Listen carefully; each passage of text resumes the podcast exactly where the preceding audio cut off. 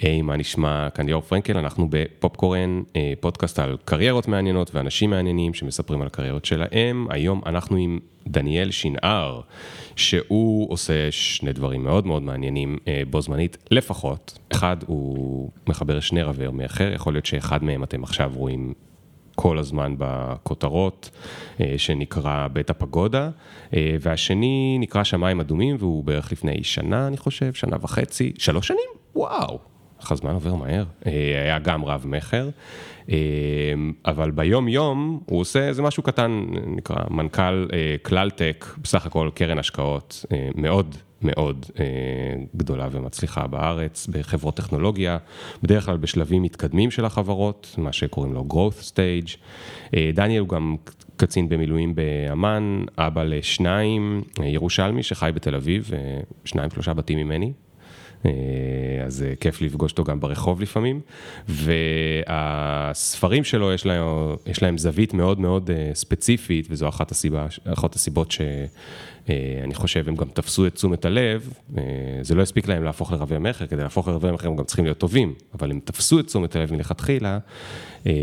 כמו שכתוב עליהם, הם קיבלו את אישור הצנזורה, אז אנחנו נבין על מה בדיוק מדובר עוד מעט. אז יש לי מלא דברים לדבר איתך, דניאל, אה, בייחוד על איך לעזאזל גם מנכ"ל וגם כותב ספרים, זה מאוד מעצבן אותי, אה, מעורר קנאה, בקטע מפרגן, אני מפרגן לך, אל תדאג. כבר דיברנו על זה שאנחנו מעל גיל 40, ועכשיו זה כבר הגיל של הפרגון, זה לא הקנאה. אה, אז אנחנו ניתן למוזיקה רגע ונתחיל בעוד שנייה. Yeah.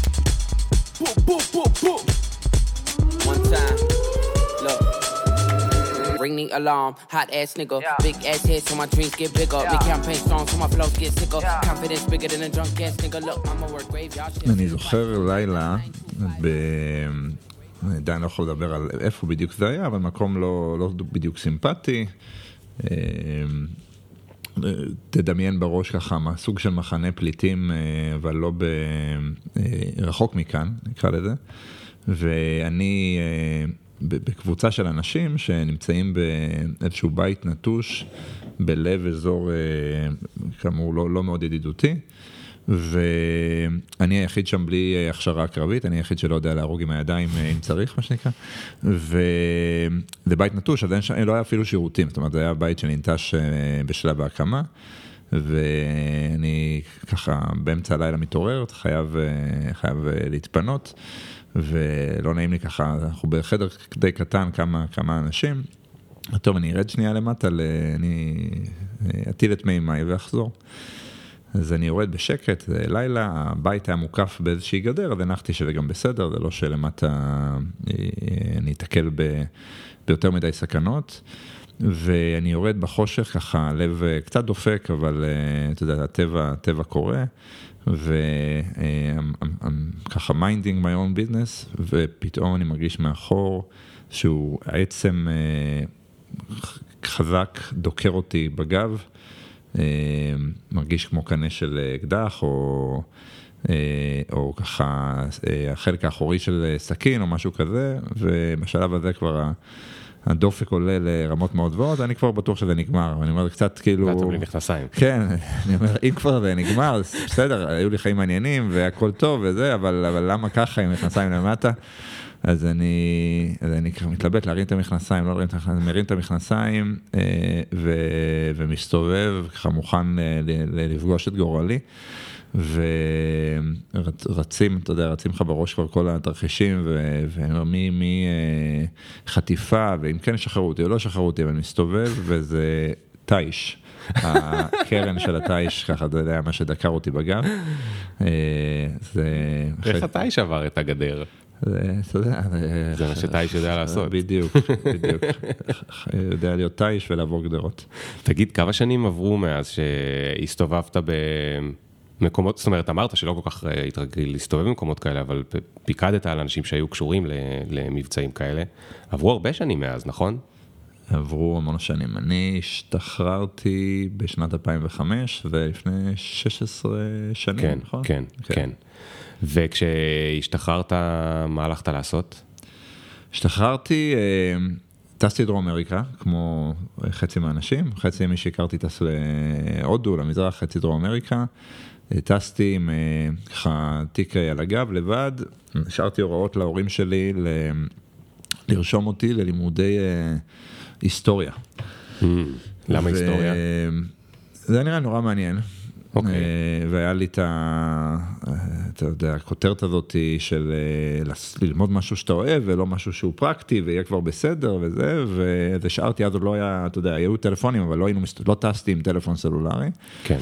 והיינו, אתה אפילו בשנה מבוגר ממני, אז אתה זוכר איך זה היה בהיסטוריה רחוקה, היינו מטיילים ובבתי קפה אינטרנט פעם בשבוע היית עוצר כזה באיזה עיירה ומתכתב עם המשפחה. כן, הוא עושה איתה סקייפ. נכון, אם, אם, אם האינטרנט היה מספיק טוב היית עושה סקייפ.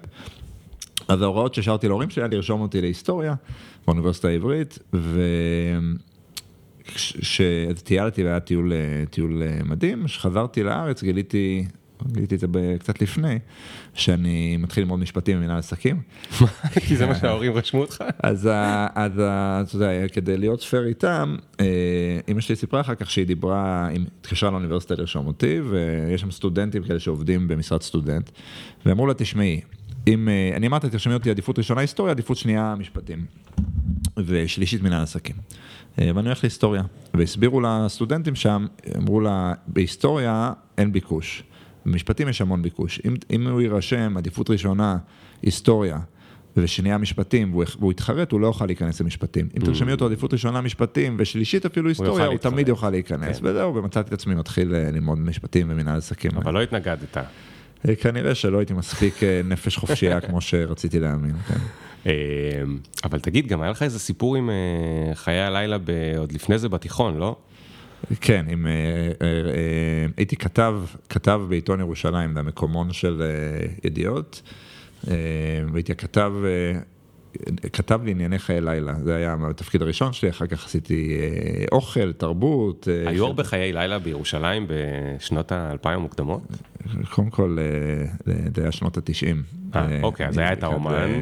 האומן 17, כן, אתה יודע, מלכי הדוכסים של חיי הלילה התחילו בירושלים. גם היום, שאתה, כל החבר'ה של הרבה פאבים ומסעדות בתל אביב, זה כן. חבר'ה ירושלמים לגמרי. איך אני רק הטלתי קצת ספק וכבר ראיתי את הפרצוף כן, המתנשא הירושלמי, כועס כזה, מה אתה יודע. בכלל, מבחינתי אין תל אביבים בתל אביב, זה עיר של ירושלמים וקצת אחרים. אבל כן, היו לי חברים בתיכון, היו לי חברים מגניבים שהיו יחצנים, ואני הייתי קצת פחות אה, מגניב, קצת הרבה פחות, אז לא... כשהם הייתי הולך איתם, היו מגיעים למועדון, אז תמיד היו, אתה יודע, מעבירים אותם לפני התור וזה, אמרתי, מה אני יכול לעשות אה, שגם אני אהיה ככה, ואז ראיתי יום אחד מודעה בעיתון, אה, דרוש כתב למדור עיר האורות קראו לזה.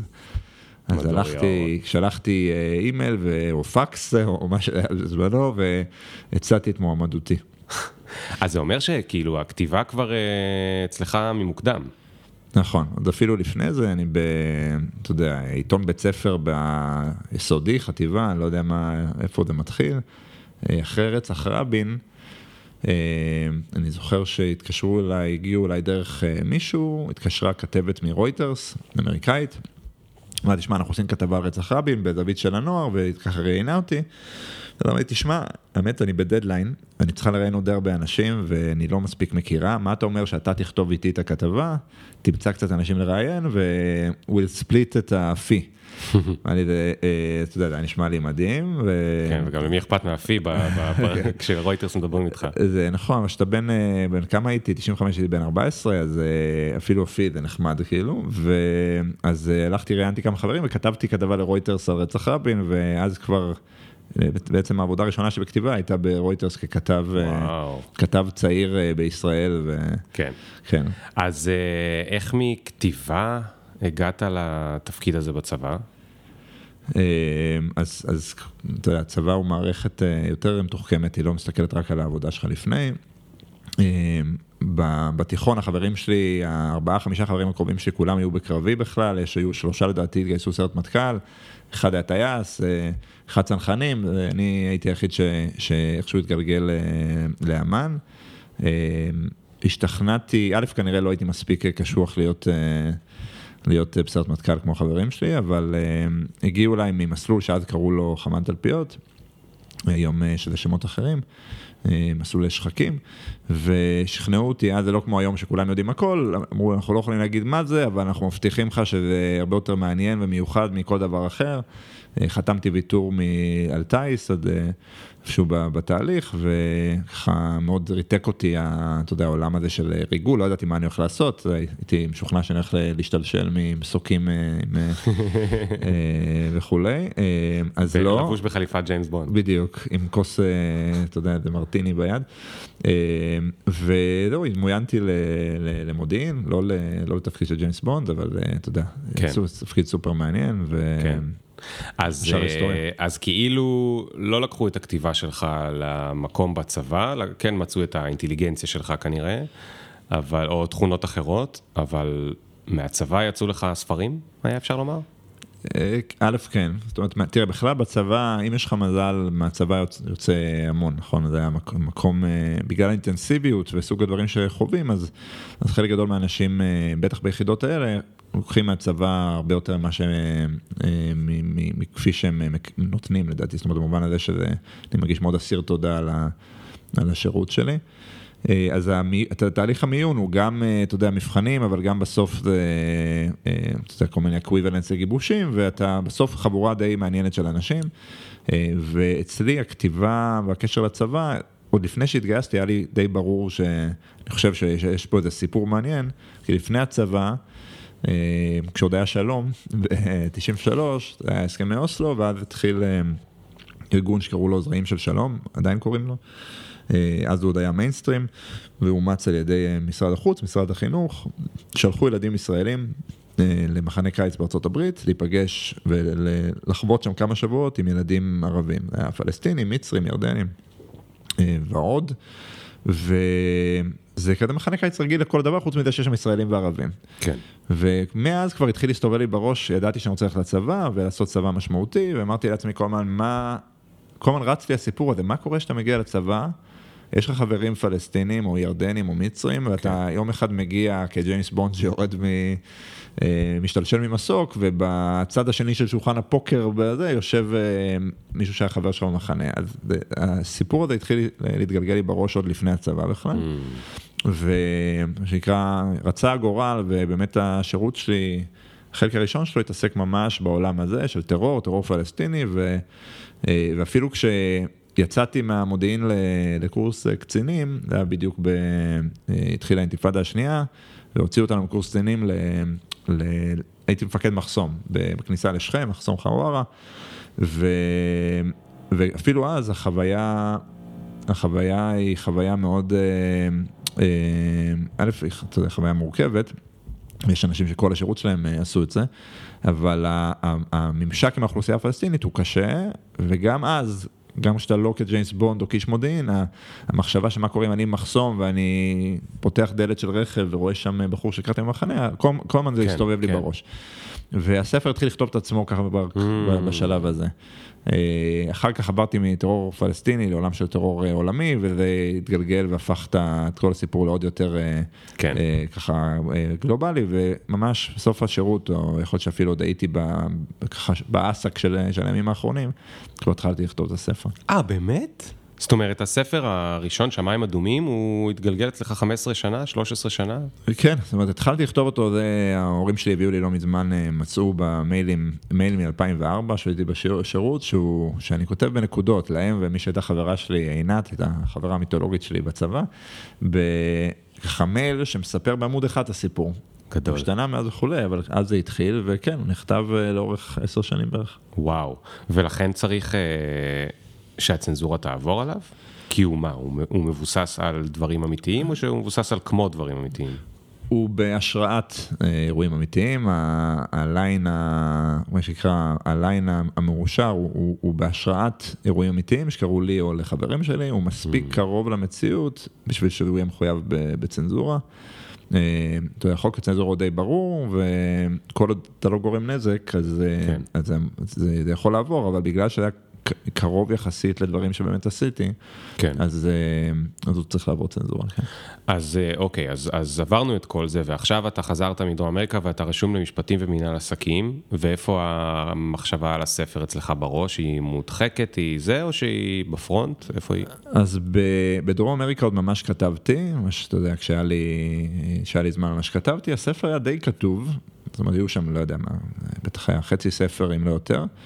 ואז החיים, אה, אתה יודע, פוגשים אותך. אה, התחלתי ללמוד, אה, אחרי כמה שבועות בפקולטה המשפטים, שהיא מעולה בירושלים, אבל ראיתי שרמת האנדרנלין בגוף מהצבא ודרום אמריקה פשוט לא מאפשרת לי לשבת בכיתה, הרגשתי ממש את הרגל ככה דופקת בשיעורים, וכאילו פיתחתי הפרעות קשב בגיל מאוחר. פשוט לא הייתי מסוגל לשבת שיעורים שלמים, התחלתי לחפש את עצמי, מצאתי, מצאתי עבודה בגוף שעושה השקעות הון סיכון, אלרון, הייתה עדיין mm. חברה ציבורית, כן. של השקעות הון סיכון, הכרתי מישהו מה, מהצבא ש, שהיה שם תפקיד בכיר, והתחלתי לעבוד. אז הוא עזר לך להיכנס, אבל בתור מה? אנליסט, הוא היה מפקד 8200 לשעבר, יאיר כהן, והוא היה סמנכ"ל בכיר כזה באלרון. והוא אומר, תשמע, יש פה אנליסטים, אבל אה, אני חושב שחבר'ה שאני יודע מה הם עשו בצבא, ואני יודע שהם יודעים ללמוד מהר נושא ולכתוב אה, דוחות בצורה בהירה, אה, אני יכול להשתמש גם בזה. הוא קח שלושה חבר'ה מהמחזור שלי, כאנליסטים צעירים, תוך כדי שהיינו סטודנטים. Mm. ו... שזה היה בעצם חדשני בשביל VC לעשות את זה בטח. כן, אני חושב שזה היה פחות, פחות מקובל. הוא הימר על המיומנויות שלכם. נכון, כלומר, אה, אז אתם לא יודעים טק אה, או VC, אבל אתם יודעים אה, ללמוד מהר נושא, אוריינטציה קצת טכנולוגית, ואחרי זה לנסח אותו בצורה ברורה בשביל מקבלי החלטות. כאילו, זה, כן. אז אם אתה כותב את זה על מחבל, על טרור, על גרעין איראני או על, או על טכנולוגיה ל, לאינטרנט למטוסים, שזו הייתה העבודה הראשונה שעשיתי, אז, אז זה די דומה. ו- וכן, ככה, ובעצם התחלתי לעבוד כמעט פול טיים בתל אביב, באלרון, תוך כדי לימודים. והיה לך מעניין? כאילו הרגל שלך הצליחה להירגע? אז אה, כן, אני חושב, הרגע הצליחה להירגע, בין היתר כי אה, כל היום היא הייתה על הגז בנסיעות בין אה, ירושלים לתל אביב. כי המשכת ללמוד. המשכתי לעשות את המבחנים, הפסקתי לבוא לשיעורים, אלא אם כן אלה היו שיעורי חובה. אחת הטראומות הכי גדולות שלי, באיזשהו שלב עברתי לגור בתל אביב, כי העבודה הפכה להיות הדבר המרכזי. עוד כשהייתי עדיין... תמשיך לספר לנו שאתה בתל אביב בטעות, ואתה בכלל כן. לא רוצה, אתה מוחזק בשבי התל אביבי. אה, אה, אני חד משמעית. אה, אגב, למדתי לאהוב בתל אביב, העיר הכי מדהימה בעולם, אבל אני עדיין ירושלמי. אז אני זוכר את עצמי, היה לי מבחן בדיני תאגידים, ביום שבו עברתי פורמלית לדירה. אז hmm. בבוקר קמתי בירושלים, גרתי אצל ההורים שלי. מה, ביום של ההובלה? הובלה, אני הובלתי עם הרכב כן, שלי, כן, כן אני הייתי כן. סטודנט אה, תפרן, גרתי אצל ההורים, מילאתי את הרכב בכל, פשוט היו שם איזה, לא יודע, ארבע מזוודות עם כל, כל רכושי עלי אדמות. כן. אה, ונסעתי לאוניברסיטה, חניתי, מי שמכיר את האוניברסיטה העברית, יש את החניה שם אה, על גבול עיסאוויה. ואיחרתי כמובן למבחן, כי היה לי בבוקר איזה פגישה או שיחה, אז ככה רצתי, החניתי את הרכב, רצתי למבחן, הלך לו משהו, רצתי חזרה לאוטו כדי להספיק להגיע לפגישה בתל אביב, ואני לא מוצא את הרכב, אתה יודע, מסתכל לי ימינה, שמאלה, אמרתי, אולי לא שמתי לב, חניתי ימינה, זה, ואז אמרתי, אוקיי, יכול להיות שגנבו לי את הרכב? לא, לא יכול להיות. אני מתקשר, אז היו טלפונים ניידים ברכב, אתה זוכר, גדולים כאלה שהיו מחוברים כן, ל, לרכב. של חברת פלאפון. אז היה של, של שלוש החברות, אצלי זה היה אורנג', התקשרתי לטלפון אה, של עצמי, ועונה לי מחמוד משכם, ואהלן וסהלן וזה, והוא אומר, כן, האוטו שלך אצלי, 12 וחצי אלף שקל, תהיה מחר בשעה ככה וככה, במחסום הזה וזה, תקבל את הרכב. טוב, אני מכיר את ה... מה שנקרא, נפלת על זה הלא נכון, מכיר את המטריה. בזה, כאילו, אני עוד, אחד ה-claim to fame שאני זוכר מהצבא, זה היה אירוע כזה שתוכנן כאירוע חטיפה, ושסיכלנו אותו והיינו מאוד גאים בעצמנו, אז אומר, אני, אני אפול לזה, אז אה, הלכתי למשטרה, למגרש הרוסים, ואמרתי להם, זה, זה הסיפור, ואמרו לי, יאללה, בוא נעשה ביחד, נעשה מבצע, נתפוס אותו, אתה תמשיך לדבר איתו. אנחנו... סוף סוף נותנים לך להיות ג'יימס כן, בונד. כן, סוף סוף. אה, שאלת אם יש מסוק, משהו. כן, חד משמעית, היה תנאי. אז אה, אמרנו, יאללה, נתפוס אותו, וקבענו איתו, והיה, הכל היה מתוכנן מראש, אבל מה ששכחתי זה שהודעתי לאורנג' שנגנב הטלפון. אז הם חיבו אותה, שעה לפני המבצע הטלפון אה, נסגר ואי אפשר היה, אה, הוא לא יכל יותר לקבל שיחות ואיבדתי את כל רכושי עלי האדמות, אה, באמת זה היה מדהים, כאילו מי, חוץ מהבגדים שהיו עליי לא היה לי כלום. ואני לא זוכר איך הגענו לתשובה הזאת, אבל זה, זה היה ככה, ככה עברה עליי השנה הראשונה בעבודה לצד הלימודים. כן, אז לא, אני שאלתי אם הרגל שלך נרגעה, אה, נשמע כן, שהמשיכו כן. להיות לך הרפתקאות, אז כן, זה, כן. זה גם מרגיע את הרגל. אז אה, כן, אני חושב שזה כל הזמן אתגר, אתה יודע, פתאום אתה עובד עם אנשים אה, מאוד רציניים, על עסקאות מאוד גדולות, אתה יודע, עד היום, מהצבא, האמת עוד לפני הצבא, עד היום, תמיד אני מרגיש... כי אני לא מבין איך, הם, איך, איך האנשים הרציניים האלה נותנים ל, לילד הזה כאילו לעשות את הדברים האלה. אז, אה, אז פתאום לכתוב איזה דוח לדירקטוריון של חברה גדולה שאומר להם, אה, אני חושב שההשקעה הזאת היא כן טובה או לא טובה, אה, זה היה נראה לי אתגר מאוד מעניין, וזה לגמרי, כל פעם ללמוד משהו חדש, זה החזיק את האנדרנלין, ואם זה היה יום קצת רגוע, הייתי צריך ללמוד לשני מבחנים במקביל באוניברסיטה, כן. שאגב לא הייתי בחיים יכול לעשות את זה, אבל ברבעון הראשון, בסמסטר הראשון שעוד הייתי באוניברסיטה, אז באמת הוא היה היחיד שעוד הייתי נוכח והיה מאוד חברתי, מאוד כיפי, כמו שדמיינתי אוניברסיטה. כן. ונהיו לי שם חברים מאוד מאוד טובים שהחזיקו אותי, אתה יודע, על הגב את mm. כל ה... אה, ככה, את כל המבחנים בהמשך. אז אה, כן, בקיצור, אבל הרגל נרגעה לתקופה. אבל חשבת ללכת להיות עורך דין? כאילו, היה לך לא. כבר דמיון על המשך הקריירה? אמ, התלבטתי, אני חושב, היה לי בראש שהתלבטתי תמיד אם לעשות התמחות, כי זה הדבר היהודי הנכון, אה, אה, אתה יודע, בשביל שאמא תהיה מרוצה, אפילו הלכתי לראיונות, אמ, אבל הלכתי לראיונות להתמחות שכבר הייתי במשרה מלאה כמשקיע, אתה יודע שה... אמ, זה היה כבר לא הגיוני כל כן, כך ללכת לעשות כן. זה. גם לא התקבלתי, אני חושב שבאתי, שבאתי לראיונות האלה, אז אה, אמרתי, טוב, אני מוכן לבוא לעשות התמחות, אבל ברור לכם שאני לא הולך לעשות התמחות, אני בעצם, אתם צריכים אה, להתייחס אליי כמו שותף, הם, הם לא כל כך אהבו את זה, כנראה אה, בצדק. אני היום, אתה יודע, יכול לדמיין את השיחות כאילו שאני יוצא מהחדר, כאילו, על הפעור הזה שכאילו עף על עצמו. אה, אבל, אה, אבל כן, בסוף החלטתי ש... אה, זה פשוט, אתה יודע, אתה תואם, אה, בלשון, מעולם הערפדים, אם אני אשאיל, אתה תואם דם של... הקצה של העשייה העסקית ופתאום להיות מתמחה, להיות עורך דין אגב זה לגמרי בקצה, אבל פתאום להתחיל מאפס, זה היה לי קצת קשה ולא לא הייתי כל כך טוב בזה, אני חושב, לא הייתי המשפטן הדגול mm. של אנשים שסופר טובים בזה, אבל... אבל בעבודה היית טוב. אה, לא יודע, אתה יודע, הייתי, מאוד אהבתי את זה, אז אה, אהבתי את זה והיה לי, אה, אתה יודע, המון רעב, אז כל הזמן, אתה יודע. איך זה נראה אגב, אנליסט בחברת השקעות? אתה, אתה לא כל היום כותב, נכון? אתה כל היום צריך, בעיקר צריך לחקור קודם, לא? אז אני חושב שכל כל, כל אחד עושה את זה אחרת, כל חברה עושה את זה אחרת. בגדול אתה לומד נושא, שוב, אני זוכר, אז הייתה חברה, חברה ראשונה שהסתכלתי עליה, קראו לה סטארלינג, והם עשו אינטרנט למטוסים, עוד לפני שהיה אינטרנט למטוסים. כן. אז אתה לוקח את הנושא הזה ולומד אותו מאפס. מה זה אינטרנט עושים, איך זה עובד טכנולוגית, מה הפתרונות שיש היום בשוק, למה זה יהיה יותר טוב. ואתה צריך להגיע למצב שאתה אלוף העולם בדבר הזה. אני זוכר שהמנכ"ל, הייתי בן 25 אה, נגיד, והמנכ"ל שם באמת אה, זוכר ש... הוא כעס שאני זה שעומד מולו ועושה את התהליך הזה, כלומר מה הילד הזה מבין, הוא צדק, אבל הרעיון הוא שאנליסט טוב יודע ללמוד את הנושא ובזמן לאסוף את המומחים ולגבש תמונת מצב mm. שהיא, שהיא מספיק טובה. אז... אה, אבל האינטרנט לא היה כזה טוב בשנים האלה, אז איך כאילו למדת? נכון? זה לא אה, כמו היום שיש על הכל ויקיפדיה ועל הכל, אה, הכל באינטרנט. אז אני לא חושב שהיה ויקיפדיה, אבל כן היה האינטרנט חד משמעית היה מוקד מידע עיקרי, יותר איטי, פחות נוח, אבל הוא היה מרכזי, ואנשים, אתה מדבר, עד היום אגב, אתה פשוט מדבר עם כמה שיותר אנשים. ועד שאתה מוצא את הבן אדם ה... אבל למה רוצים לדבר איתך? למה מסכימים לדבר איתך? אז אה, קודם כל אנשים אוהבים לדבר, זה אתה בתור אה, מראיין למקצועך או בפודקאסט אתה יודע שאנשים אוהבים לדבר, בטח על עצמם ועל מה שהם טובים בו, ורק צריך ככה לקלף את מעטפת החשדנות ו... זאת התשובה האמיתית, אנשים אוהבים לדבר, אתה צריך להיות מסוגל לייצר את המערכת יחסים בסיסית, שאנשים יסמכו עליך ש...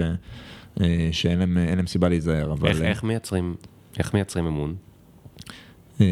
קודם כל מסגלים כמוך טון כזה שמייצר אמון, ובסוף אתה יודע, אני בעד האמת, אתה יודע, האמת היא גם אופציה.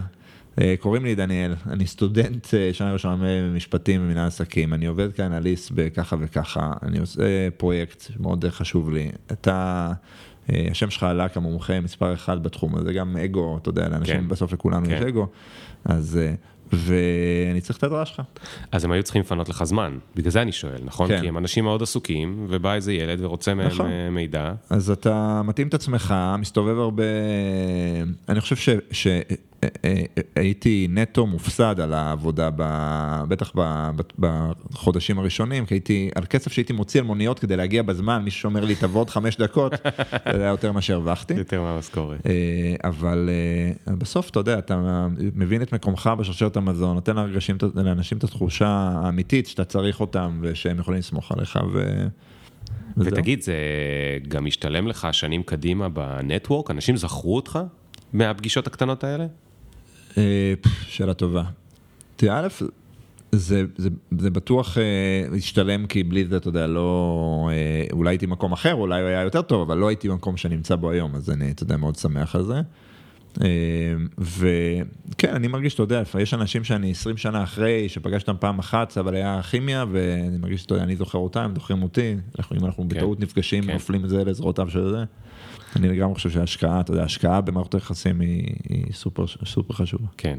ומה היה התפקיד אחרי אנליסט? זאת אומרת, מה היה הבא בתור?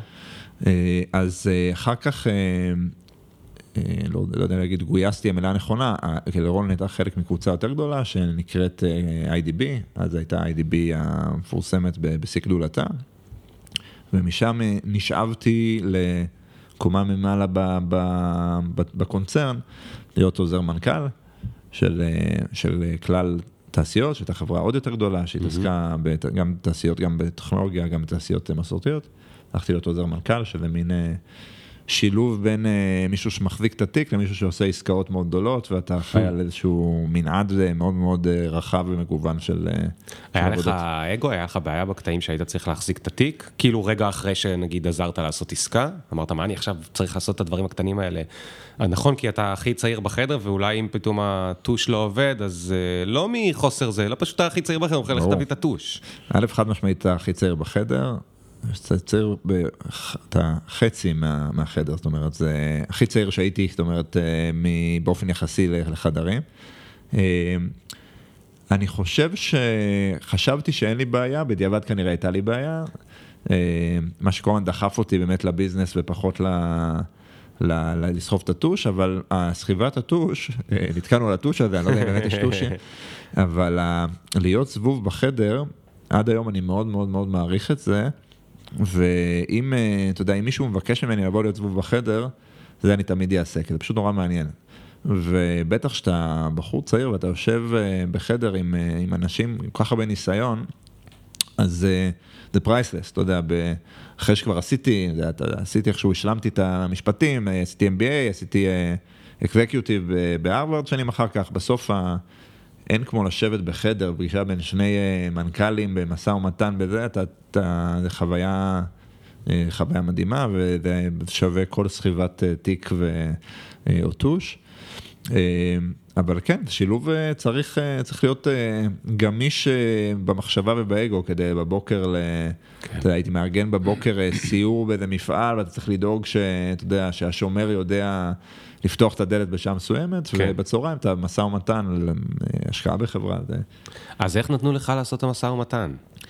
א', שאלה מצוינת, כמו בכתיבה ב... לגמרי, כמו בכתיבה ברויטרס 14, כמו הצבא, אני אף פעם לא הבנתי, אה, אבל, אה, והרגשתי... לא, אבל זאת אומרת, הטייטל הוא עוזר מנכ"ל, אז איך זה נכון. ש... או שאתה עשית את המשא ומתן הלא רשמי. אז ספציפית גם וגם וגם, אבל ספציפית בארגון גדול, יש הרבה עבודה, ואין מספיק אנשים בדרך כלל שיעשו אותה, ואז, אולי גם בארגון קטן זה ככה, ואז בסוף מי שיש לו מוטיבציה, אוסף את השאריות. אז העסקאות שעשיתי לא היו עסקאות, ה, אתה יודע, עסקאות הדגל של, של קונצרן IDB, אבל כשהייתה עסקה קטנה, שוב, קטנה מונחים של קונצרן של מיליארדים, כן, הייתה עסקה של, לא יודע מה, 7 מיליארד דולר, אה, מיליון דולר, סליחה, שמוכרים איזושהי פוזיציה. אז אה, לבוסים הגדולים אין זמן לזה, בצדק, יש שם כן. עסקה של 700 מיליון דולר או של מיליארד דולר. אז, אה, אז אני לא חושב שהם אמרו, אתה תעשה את העסקה, אבל אני הייתי הולך ומביא להם כבר, אתה יודע, נייר שמסכם להם את הכל, ואומר להם מה דעתי, ואז כן, ואז בפעם הבאה, לא, הם לא בהכרח חותמים, אבל הם, זה טיפה בונה להם את הביטחון, אתה יודע, מרימים גם, אומרים, אוקיי, אולי הילד הזה מבין משהו. אה, זאת אומרת, אתה זה שחרג מתפקידך. מגבולות uh, הגזרה. Uh, כן, שוב, זה היה ב, ב, ב, בסמכות, אני חושב באיזשהו שלב לפחות ב, בעידוד, uh, אבל uh, כל הזמן רצתי ואמרתי, אוקיי, אני, מה שנקרא, עליי, אתה יודע, יש את ה... כן. Uh, שאני, לא כן. אתה יודע, מראיין אנשים, אנשים שבאים ואומרים לך, עזוב, זה עליי, ושאתה יכול לסמוך עליהם, זה נדיר, וזה משהו שאני מאוד מחפש, אז... כן. אז אה, הייתי אומר, יש, אתה יודע, יש איזו השקעה של שני מיליון דולר שהיא זה follow on, זה לא סופר מורכב, עליי. עכשיו, עדיין בסוף יש אה, עורכי דין שעוברים, ואתה לא לבד, כן, כן? זה כאילו, כן. יש מערכת, יש system, אה, אבל אתה נהיה קווטרבק כזה, כן. ובהתחלה אנשים מסתכלים מוזר, ואחרי שאתה עושה את זה פעמיים, אומרים, טוב, הוא כבר עשה את זה פעמיים, הוא כבר מנוסה, אתה יודע. וואלה, האמת שזה אחלה, אחלה hack, בטח לצעירים, זאת אומרת, למצוא את השאריות ולנסות לקחת אותם, גם אם לא ביקשו ממך. חד משמעית. אה, אוקיי, ואחרי עוזר מנכ"ל? אתה זוכר את בחמישייה, את הקטע שהוא, אה, שרמי, אתה זוכר את החמישייה קצת? כן, זה היה לפני עשרות שנים, כמו שאתה יודע. כן, כן. נכון, אבל כן. אה, היינו בני חמש, או משהו כזה. אז יש את הקטע שרמי אויברגר אומר שם, אמרתי להם, או נהג בוס או זה, ואז הם עושים לו פיץ', אומרים לו, תקשיב, יש זה, אנחנו צריכים אותך סגן רמטכ"ל או משהו כזה. הוא אומר להם, זה או, סג... או נהג בוס, או... בסוף עושים אותו סגן רמטכ"ל, הוא מתלונן כזה בצד הדרך. בצדק. אה, אז, אז מה אחרי? אז אחרי, אה, זה שוב, אה, לא היררכיה סופר ברורה או לא לא הייתי עוזר, אחרי זה קראו לזה עוזר בכיר, שההבדל היה בעיקר כשאני ארגיש קצת יותר טוב עם עצמי, כי כבר עשיתי את זה כמה שנים. אז התחלתי להיכנס, גם לעשות יותר עסקאות יותר גדולות, וגם נכנסתי לדירקטוריונים. הצטרפתי דירקטוריונים של חברות שהשקענו בהם. אז רגע, תעצור שנייה, תסביר, כי רוב המאזינים לא יודעים מה זה אומר. מה זה אומר להיות בדירקטוריון? מה זה, אפשר להתחיל במה זה דירקטוריון. בסוף חברה מנוהלת, ה-day to day שלה על ידי הנהלה, יש מנכ"ל, יש סמנכ"לים, מנהלים את החברה. אה, אבל כל חברה, או כמעט כל חברה, יש אה, דירקטוריון, מועצת מנהלים, שממונים, הדירקטורים ממונים על ידי בעלי המניות, ותפקיד שלהם הוא לפקח על פעילות ההנהלה. אה, יש להם גם בחוק אה, וגם פרקטית משימות ספציפיות, הם ממנים את המנכ"ל, הם אחראים על אישור הכיוון האסטרטגי, אישור תקציב, אה, מין, לא יודע מה להשוות את זה, אבל אם, אם הצבא מנוהל על ידי רמטכ"ל, בסוף שר הביטחון, הממשלה, הם סוג של דירקטוריון. אז, אז דירקטוריון בסוף יושב פעם ברבעון, לפעמים יותר, עם ההנהלה מאשר את האסטרטגיה, לפעמים כן. מכתיב אותה. מראים להם מה עשינו ברבעון האחרון, מה נכון. תכננו, לעומת מה הצלחנו, נכון. מה לא הצלחנו. בדיוק. והוא יכול לייעץ על אסטרטגיה או להחליט, תלוי נכון. כמה מניות. אה, ו- ובסוף, התפקיד הכי חשוב שלו באמת בחירה אה, בחירה של מנכ"ל, החלפה של מנכ"ל אם צריך, ואישור או אי אישור אה, תקציבים, שזה כן. בסוף המנוע. וזה אומר שבדירקטוריון יושבים אנשים שהם בעלי אינטרסים, ואו יועצים שמבינים בתחום הדומיין הספציפי, נכון? נכון, בדרך כלל הם ממונים על ידי בעלי המניות, לפעמים הם מייצגים את בעל המניות כעובדים בשבילו, לפעמים זה אנשי industry אה, experts, מה שנקרא, ועם אנשים שמומחים בתחום. אז בתור ו... מה אתה היית? אז אני הייתי מהסוג הראשון, עוד לא הייתי מומחה בכלום. אמ, ובדרך כלל הייתי במקום שבו היו כבר, היה board מנוסה עם הרבה אנשים עם שיער אפור, אז אה, זה היה בסדר שיהיה גם מישהו יותר צעיר, שברור אה, שהוא גם מייצג את אה, בעלי המניות שהם שלחו אותו, אבל אתה יודע, עם הזמן אתה מנסה לבנות את הפוזיציה מול, מול ההנהלה בדירקטוריון, שגם יש לך מה לתרום, כן, כן. מה לתרום בחדר. אז, אז, את אומרת מה, חשיבה ביקורתית, מה חשוב שם? תראה, בסוף uh, הגישה שלי לזה, יש, יש, אתה יודע, אני עושה את זה עד היום, בעצם uh, היום אני משקיע בהייטק, ספוילר, ועבודה uh, שמשקיע בהייטק היא כפולה, חצי מהזמן בערך אתה מחפש את ההשקעות הבאות, וחצי, אם אתה עושה את זה כבר תקופה, אתה מלווה את ההשקעות הקיימות כדירקטור או משקיף בדירקטוריון וכו'. אני עד היום טוען uh, על עצמי לפחות, שאתה יודע, הדבר הכי טוב שיכול לעשות זה לבחור את ההשקעות הטובות עם המנכ"לים הטובים ולא להפריע. אמ, ו, וככל שניתן בתוך הטווח הזה, אתה יודע, ל, ל, לעזור. אז לעזור זה יכול להיות, פשוט לשאול את המנכ"ל, אתה יודע, מה אתה צריך?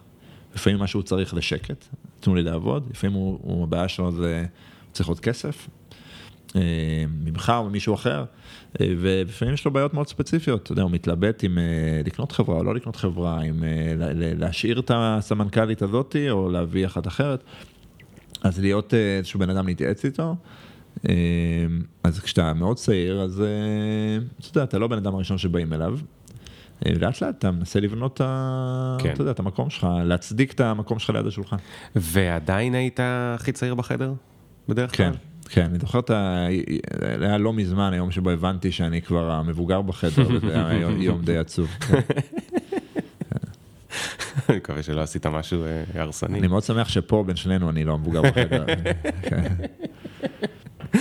אה, מה אני אגיד על זה, אני לא יודע. אה, טוב, הנה, שוב אתה הצעיר בחדר, אתה רואה? מדהים. זה לא שאתה לא המבוגר, אתה הצעיר בחדר. מדהים. ביני כן. בינך ובין המק הזה, המק קצת יותר צעיר ממך.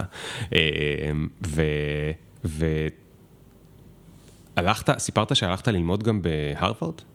הלכתי לפני רציתי להגיד לפני כמה שנים, אבל כבר לפני כמעט עשר שנים. אני הרגשתי כל הזמן שפספסתי את חוויית הלימודים. המם. היה לי ככה סמסטר אחד בעברית שעוד הייתי נוכח, אחר כך עבדתי full time בתל אביב, בזמן גם התואר הראשון, גם התואר השני, אז בעצם לא, לא נהניתי מחוויית האקדמיה. אה, תמיד חלמתי לעשות מין MBA בחו"ל, ולא יצא, כי אתה יודע, החיים. אה, אחי, יש לי אח גדול ממני כמה שנים שלמד בוורטון MBA וביקרתי אותו פעמיים וזה היה נראה לי מדהים. זוכר, במקום ללכת לטייל, הלכתי, הייתי יושב איתו בשיעורים שם. אה, הבנתי שאני כנראה כבר לא אעשה את זה כי זה לא הגיוני לקריירה בשלב שבו הייתי, אה, זה כבר קצת היה too late, אבל חיפשתי, ראיתי שיש תוכניות אקזקיוטיב כאלה שהן יותר קצרות, אבל הן נותנות לך כנראה טעימה מהחוויה. ול... ואתה צריך להיות שם פיזית?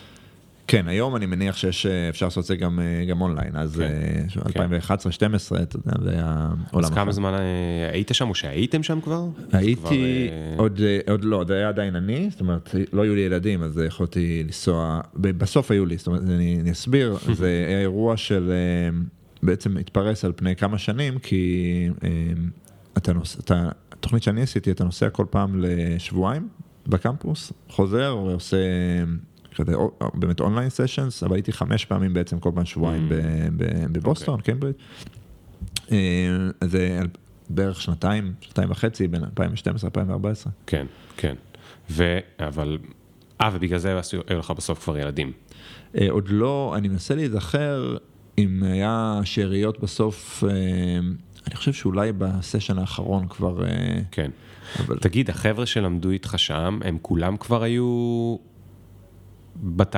בתעשייה וכבר עבדו וכבר הכירו וכבר uh, זה? כן, זה, זה תארים כבר שהגיל הממוצע נגיד הוא 35-6, אז כולם באים, uh, כולם, everyone is sponsored בדרך כן, כלל by, כן. by their employer, וכאילו כבר באים, יש להם איזשהם... ורוב החבר'ה האמריקאים או לא?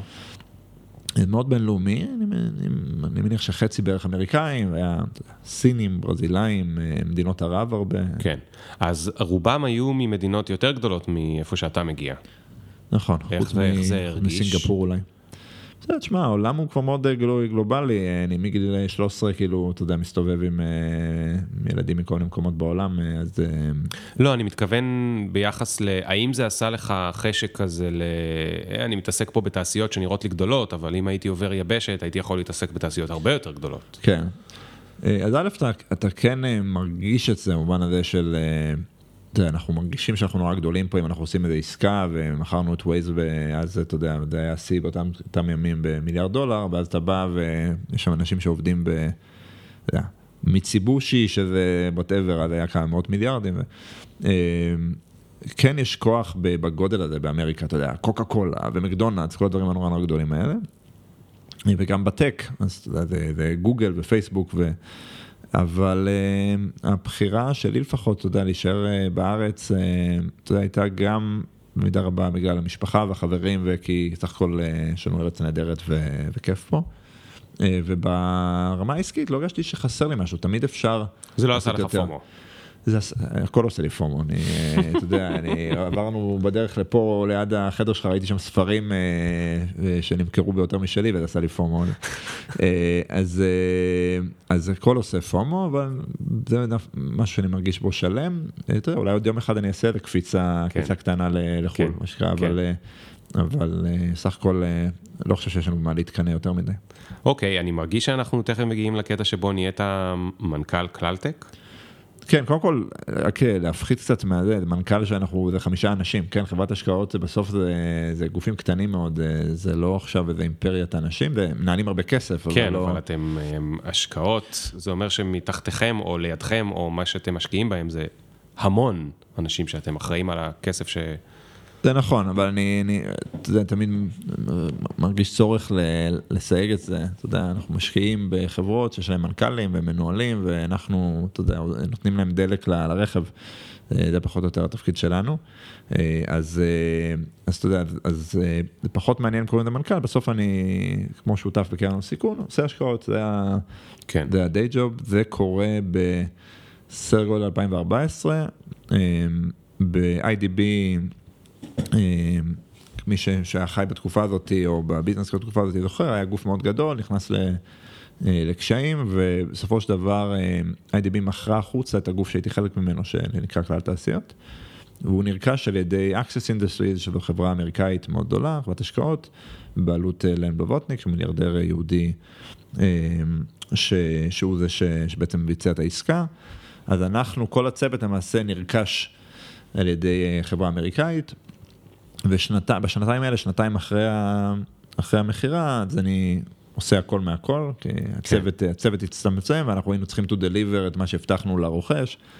אז אה, לפני זה הייתי מרוכז בהייטק, אה, אחרי זה באמת אה, בשנתיים האלה נכנסתי דירקטוריונים של חברות כמו גולף, חברת הריטל, יפאורה, חברת המשקאות, mm. נשר, חברת המלט, היו שם, בכלל היו הרבה עסקים שלא קשורים לטק.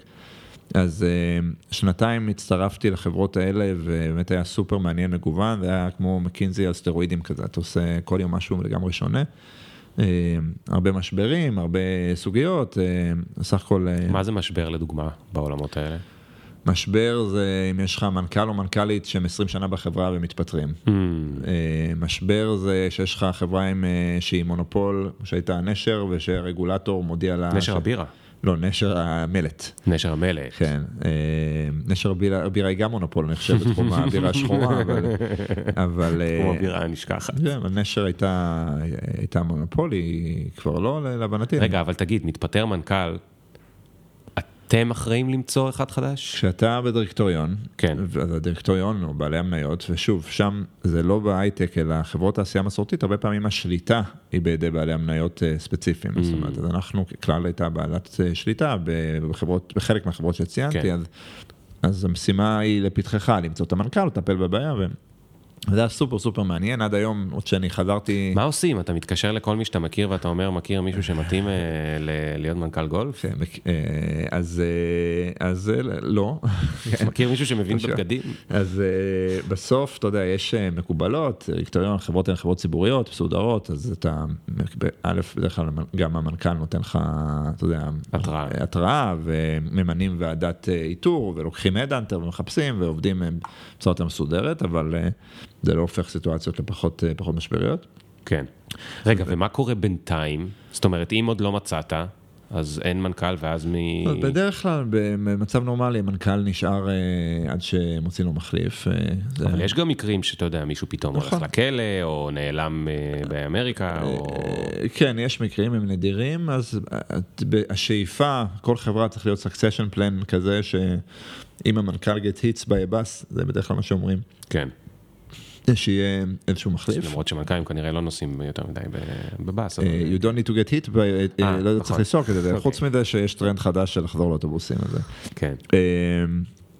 אז השאיפה היא שיש מספר 2 בארגון, יש מישהו יודע להיכנס, ואם לא, לפעמים מביאים מנכ"ל זמני, אתה יודע, מישהו שמכיר את החברה מהדירקטוריון, או יש כל מיני מנכ"לים מקצועיים זמניים כאלה ש... שמביאים אותם לתפקידים האלה. אבל את זה עשיתי בערך שנתיים באמת בעולם שהוא לא, לא טכנולוגיה, אחרי שנתיים המצב התייצב, עשינו, מכרנו הרבה חברות, אתה יודע, מה שהיה צריך לייצב התייצב פחות או יותר, וביקשתי להמשיך הלאה לעשות, בגדול, תכנון היה לעזוב ולהקים קרן שעושה השקעות בטכנולוגיה. ואמרת להם שאתה עושה את זה, ואז הם אמרו לך, אז תישאר ותעשה את זה? בגדול כן, כן, הקמנו חברה חדשה שנקראת פלטק. אז זה מדהים, דניאל, בעצם מה שאתה מספר פה זה שכל איזה 15 שנה, אתה בעצם נשארת באותו ארגון שהפך והתפצל והשתנה וזה ונמכר וזה וזה וזה, אבל הם לא הסכימו אף פעם לוותר על הטאלנט שאתה, אתה צנוע, אז אתה, כן, אתה לא יודע אם אתה טאלנט, אתה יודע למה זה, הבנתי, אבל כן, אתה כאילו obviously כן, הם לא מסכימים, הם לא משחררים אותך, לא משנה מה קורה. עכשיו לפעמים זה, א', אתה יודע, הסיטואציה והמזל וזה יש לה, כן. אני באמת מאמין, זה לא, נכון, לא צניעות. בשביל סיטואציה ומזל צריך להתמיד, כלומר אם אתה מתמיד מספיק, אז מגיעות הסיטואציות והמזל. שרון אמר, אה, צריך להישאר על הגלגל. אה, אריק שרון? כן. אה, אז הוא אמר את זה על הפוליטיקה, אתה יודע, כן. הוא היה לו ירידות ועליות, הוא אמר, אתה נשאר בפוליטיקה, אתה על הגלגל, כן, בסוף יהיה בסדר. כן. אבל היו לך לפעמים מחשבות על זה שאתה כאילו בסוף באיזשהו נתיב ולא יצאת ממנו למקום אחר? היה לך לגבי זה פומו? אה, א', יש לי תמיד כל הזמן פומו על הכל, זה כבר אמרתי. אה, בקריירה, אני כל פעם הרגשתי שאני עושה את מה שאני רוצה לעשות. עכשיו, לא יודע אם זה מזל שלי, מזל שלהם, אה, לא מזל, לא יודע, אבל הארגון שעבדתי, האנשים שעבדתי איתם, אתה יודע, הם השכילו, שזה, אתה יודע, אני חושב שזה יפה כמנהלים, למצוא את הגמישות בתוך הארגון. לתת לך את מה שאתה צריך, אם זה עניין, אם זה שינוי, אם זה סמכות, אתה יודע, כל פעם זה משהו כן, אחר. כן. מאוד קשה, בטח בעולם היום של תחרות, אני מסתכל על חברות הייטק שאני מעורב בהן, נורא קשה לשמור טאלנט. אתה יודע, גוגל, הסיפור המפורסם בזמנו, שגוגל התחילו את גוגל איקס, שאמרו, יש לך רעיון, בוא תעשה אותו פה. כן. זה, אז כן, אז רציתי לעשות השקעות הייטק, ובגדול אמרו לי, בוא תעשה את זה פה, הקמנו חברה אחות, או... בדודה, שנקראת קללטק, אה, שמקבל את הכסף מאותם גורמים, בסוף זה מ-access ומילן בלובוטניק ומכלל תעשיות, מקבל את הכסף והתחלתי ובאיזה חברות למשל אתם השקעתם או משקיעים? אז אה, התחלנו את זה ב-2014, אה, משקיעים בחברות טכנולוגיה בשלבים מתקדמים, שזה אומר כמה מיליוני דולרים עד הרבה מיליוני דולרים של מכירות, חברות כמו, לא לפי סדר מסוים, איירון סורס, סיוטפו, לייטריקס, סייסנס, פאפאיה גלובל, ורביט, גארדיקור, ביער, לא יודע אם זה אומר לצופים או לך, אבל בגדול. לא, אבל, כן. זה, אבל זה, שמעתי לפחות שלושה שמות שלא מזמן הם... היה להם אירוע שהם הנפיקו בנסדק, נכון? אז ברשימה הזאת היה אחד, אבל כן, אני מקווה שיהיו לפחות שלושה בעתיד הנראה לעין. השקענו משהו כמו 17-18 חברות, מתוכם ארבע נמכרו. אחת הונפקה אה, לאחרונה את איירון אה, סורס, כן. ואני מקווה שעוד כמה בדרך. כן, ואיך זה מרגיש ל... להנפיק חברה. איירון סורס בכלל זו חברה מאוד מאוד מצליחה כל הדרך, עוד הרבה, זאת אומרת, לא ההנפקה היא מה שהכריז על ההצלחה שלה, היא חברה נכון. מדהימה. היא חברה הרבה מאוד שנים. מדהימה, מוצלחת הרבה שנים, אני, אני אומר שכשדיברו על יוניקורן כאיזשהו גוף, אתה יודע, יוניקורן כ... חיה מופלאה, אמרו חברה שהיא שווה מיליארד דולר יוניקורן, איירון סורס נקרא לה דרקון, כי לא רק שהיא שווה הרבה כסף, היא גם מרוויחה כסף. רוב החברות האלה, אה, כולל החברות שלי, הן חברות מדהימות, אבל הן בדרך כלל חיות על כסף ומשקיעים, כן. אה, לפעמים מבחירה. כן, ולפעמים אפילו כשהן מנפיקות, הן מנפיקות והן עדיין נכון. בהפסד גדול. גם חלק מהחברות הגדולות והמוכרות בעולם הן ככה. איירון סורס גדלה כחברה אה, שרוצה להרוויח כסף, עסק למטרות רווח, מה שנקרא, ולכן היא תמיד היה לה DNA של להרוויח, ו... אני חושב שזה מאוד מיוחד, כי זה אומר שאתה לא נמצא בחסדי השוק. כן. זה לא שאם עכשיו השוק קצת יורד ומשקיעים לא מוכנים לתת לך כסף, אתה נעלם, זה נותן המון יציבות, ובאמת משהו מאוד מיוחד.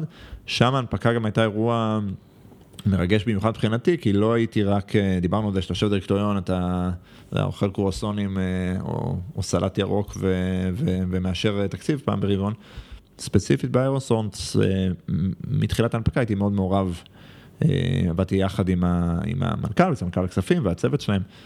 אז הרגשתי, אתה יודע, שזה קצת יותר שלי מאשר כן, במצב כן. אחר, וזה באמת אירוע מרגש. מה זה, מה זה אומר, אה, אירוע הנפקה זה בעצם למי שפחות אה, בקיא, אומר חברה שהיא הייתה פרטית, היא לא הייתה צריכה לספר, רק למשקיעים שלה הייתה צריכה לספר על הדירקטוריון מה קורה בתוכה, אבל לאף אחד היא לא חייבת שום דין וחשבון, ואז יום אחד היא הופכת להיות, אם היא רוצה להנפיק בבורסה, ושהמשקיעים, כל אחד בעצם, זכאי לקנות מניות בחברה, לא מניות כמו שלכם יש, אבל קצת מניות שלה. יכול אפילו יותר, כן. יכול אפילו יותר, ו... אבל ה... ביחד עם זה גם בזה שהיא הופכת להיות חברה ציבורית, ומעכשיו כל הקישקס בחוץ. לא יודע אם כל הקישקס, אבל מספיק נכון. קישקס בחוץ, היא צריכה לספר כמה מניות יש לכל אחד, וכמה באמת רווח עשינו, וכמה כסף הכנסנו, וכמה הוצאנו, ועל מה הוצאנו והכנסנו, ומה קורה בכל רבעון, ומה קורה בכל שנה. זה מאוד מאוד מלחיץ הסיפור הזה, נכון? זה כאילו אתה, אתה מקבל את הזכות להיות חברה ציבורית ושישקיעו בך, זה גם נחמד לאגו, אבל זה גם נחמד מאוד לחברה יכולה לגייס כסף מהציבור, אבל אתה גם בעצם הופך להיות הרבה יותר שקוף. אז אתה לגמרי הופך להיות אה, שקוף, מה שאתה מקבל, אני לא חושב, אני לא חושב שהאגו הוא כל כך השיקול פה, אלא זה נותן, זה כמה דברים נותן, אחד זה נותן מגאפון, כל מה שאתה עושה, אתה עושה עם מגאפון. פיתחת מוצר, השקת מוצר, עשית משהו, people care, כי אתה חברה ציבורית, זה אומר שאתה נוגע כנראה באלפי, עשרות אלפי, מאות אלפי אה, אנשים שקנו את המניה שלך, מעבר כן. רק ללקוחות שלך. כן. אז, ה, אז התקשורת העולמית אה, בוול סטריט מכסה אותך, המשקיעים מכסים אותך, אתה, זה נותן לך יותר חשיפה. דבר שני... כן, אבל המגפון הוא גם לפדיחות. נכון, נכון, לגמרי. מוצר שנכשל, ומוצר שלא הצליח. נכון, אבל, אה, אבל, אבל זה, אתה יודע, it's part of the game, זה דבר אחד. דבר שני, זה נותן לך מטבע... שהוא שכיר, שזה מאוד חשוב לעובדים. זאת אומרת, עובד שיש לו מניות בחברה פרטית, על הנייר יכול להיות ששווה הרבה כסף, אבל עד שהוא ייפגש עם הכסף הזה ויוכל לקנות אה, דירה, אה, זה, הוא מרגיש שזה קצת תיאורטי, וברגע שהמניה, החברה הונפקה, אז אה, יכול להיות שהוא חסום וכולי, אבל הוא, אבל, אבל הוא יודע בדיוק כמה מניות שלו שוות, והוא יודע שכשהוא ירצה, יכול למכור אותם, לקבל מזומן ולקנות את הדירה בכפר כן. סבא, תל אביב, ירושלים. כן, כן. אז הרבה מאוד, כמה עובדים יש באיירון סורס? איירון סורס יש קצת פחות מאלף, כן, לתפוס אותי כן, על ה... כן. וכולי, לא, חברות, לא חברות אחרות שלנו, אני חושב שהכי צעירה בטח יש בה, לא יודע, 40, ו... מניח שהאיירון סורס הכי גדולה זה איפשהו בין 40 ל-1000 עובדים בין החברות. איך זה היה בשבילך אירוע הנפקה? זאת אומרת, זה, זה נשמע כמו משהו שצריך לעשות בו מלא מלא מלא שיעורי בית.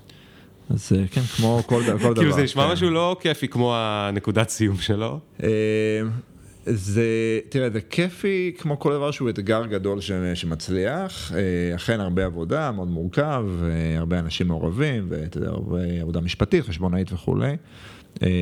והיופי בו, קצת באמת, קצת כמו חתונה, יש, יש רגע אחד, יש את החופה, עומדים כן. על, על כן. הבמה ומצלצלים על פעמון, ואתה מרגיש ממש כמו חגיגה גדולה כזאת, כן. אבל גם כמו חתונה קצת, זה, אתה יודע שזה התחלה עכשיו ל... זה פרק, לניסויים, מתחיל נכון. פרק מאוד ארוך. ו... וגם יש מקרים שבהם הכלה מבריזה כמה רגעים לפני החתונה, נכון? זה יותר נדיר, אבל זה קורה, נכון? הנפקות שתוכננו ולא הצליחו. כן, קורה לא מעט, זאת אומרת, אני הייתי בחיים בכמה סיטואציות כאלה, שהיינו בתהליך ש, שלא הסתיים. בכמה סיטואציות? או-אה. כן, אה, לא בארץ אגב, שוב, לא, לא, לא הגענו לזה, אבל בגדול, איפשהו ב-2014, כחלק מה, מההקמה של, של קלארטק שעושה השקעות בארץ, התחלנו, אותו צוות ישראלי, התחלנו לעשות השקעות ב, אה, בחו"ל, או לעזור לאקסס, שהיא גוף גלובלי, בהשקעות שלהם בחו"ל. יש לנו הרבה, הרבה חברות בכל העולם. שהרבה הנפיקו, היו המון הנפקות, אבל היו גם כאלה שניסו ולא הצליחו. כן, כן. ו...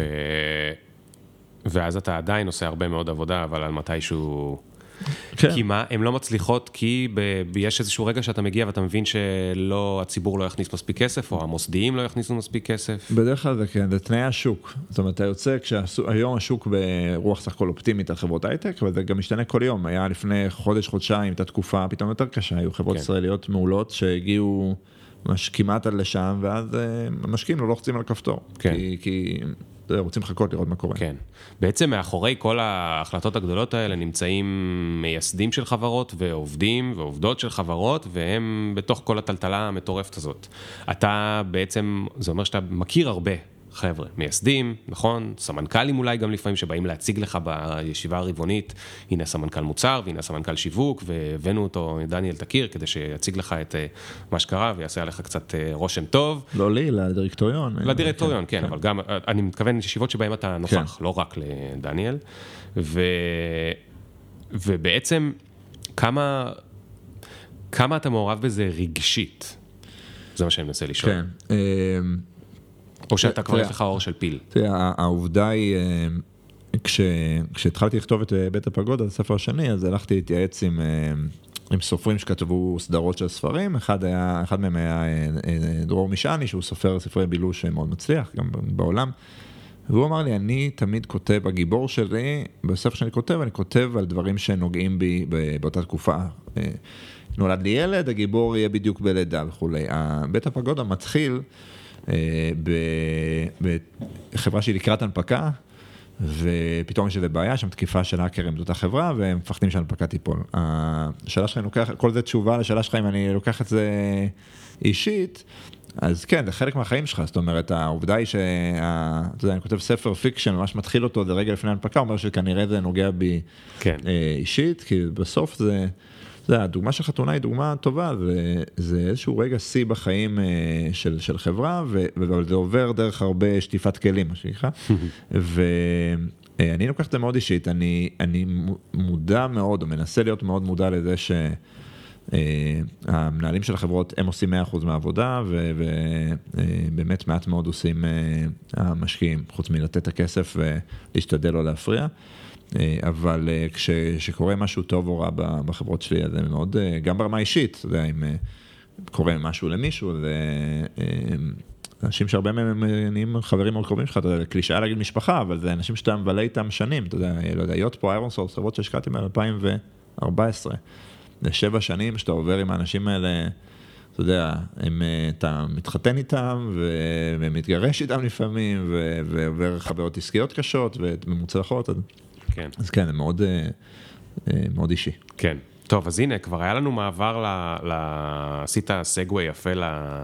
לספרים, אז במקביל לכל החיים המאוד מאוד מקצועיים ואינטנסיביים ומעניינים, ו... ושבהם אתה כמובן צנוע ולא עושה כלום, ואתה לא... וזה, אבל הבנו, ש... הבנו שאתה כנראה עושה את זה טוב, את מה שאתה לא, לא צריך אה, לעשות. זה לא שח צנוע כזה של אתה צנוע לא, לא, אני, אני ממש לא חושב שאתה חושב, כזה. אני, לא, אני באמת חושב שמשקיעים, התפקיד שלהם בסוף זה לבחור את החברה הטובה ומשם... אני מסכים, אני גם מכיר אותך טיפה לפני ואני אומר, זה לגמרי אותנטי, אני, אני מסכים, אבל בכל זאת כנראה שאתה עובד קשה, אוקיי? ובמקביל, איכשהו, אתה גם, אתה אבא לשני ילדים, אה, הקטן מביניהם זה בגיל של הבת שלי, והספקת לכתוב שתי ספרים. מה התירוץ שלך? אה, מה התירוץ שלך? אז, אה, אז... קודם כל, למה? אז קודם כל אתה צודק, הקטנה שלי רומי בת שנתיים וחצי, הגדול עומר הוא בן שש, וזה התחיל הכל ממנו, ו... והאמת היא, זה קצת... לא יודע אם, אה, אם אה, צ'יט או רמאות, אבל לא, הספר הראשון נכתב ברובו לפני, לפני שהתחלתי לעבוד. זאת אומרת, הספר היה כתוב אה, אחרי הצבא, דרום אמריקה, אז פחות או יותר הוא נכתב.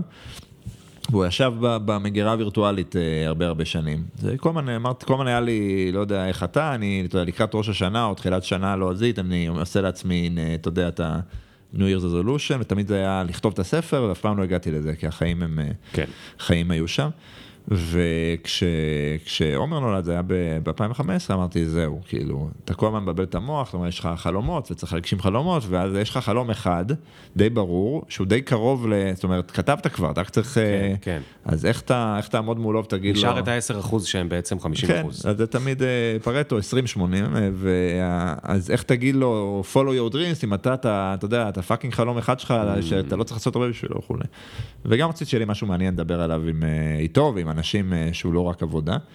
אז אה, אמרתי, יאללה, זהו, אני הולך על זה, החלטתי, אני זוכר את ההחלטה, אמרתי, אני שם דדליין, הראשון לראשון 2017, הספר, שולח אותו להוצאה.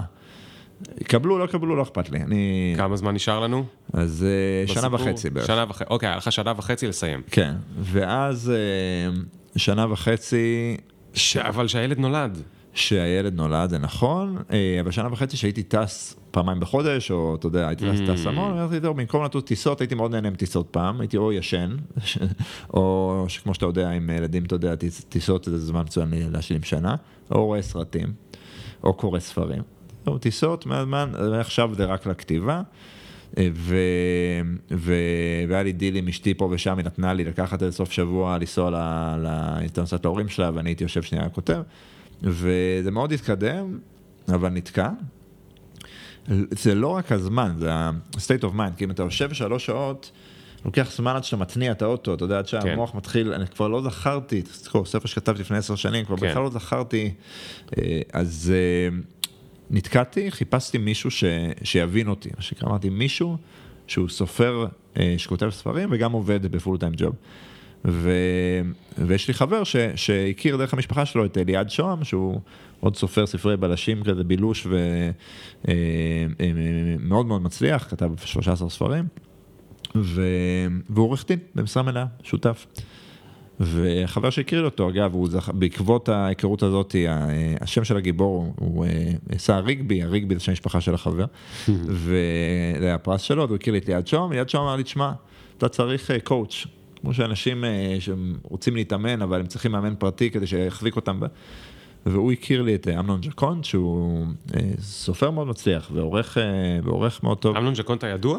אמנון ג'קון, יש אחד, כן, בעלה של ורדר. כן. זה, והוא אמר לי, תשמע, הוא, לא, הוא היום לא מקבל כל אחד, אין לו המון זמן וחשק, אבל תן לי לדבר איתו, דיבר איתו.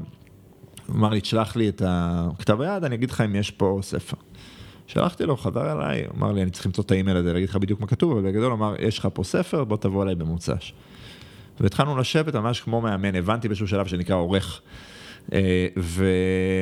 ואחד הוא כמו מאמן פרטי, הכריח אותי, היה לי, זאת אומרת, הייתי צריך כל מוצ"ש להגיע אליו, ואם לא התקדמתי ולא שלחתי לו לפני זה התקדמות, אז זה היה פדיחה. כן, הבושה. אה, אוי הבושה, כן. אז זה הדבר אחד. דבר שני, באמת הוא עזר לי לפתור uh, בעיות, וזה השילוב הזה בין הדיסציפלין של הבושה. איזה בעיות? בעיות ב, ב, בעלילה הכוונה, או בעיות ב-life work balance? Uh, זה יותר בעיות בעלילה, זה מה שהתכוונתי, אבל גם, שוב, אז זה שיש לך סיסטם, יש לך דדליינים ולוזים, ואתה צריך להגיע, זה מכריח אותך, כן. ל...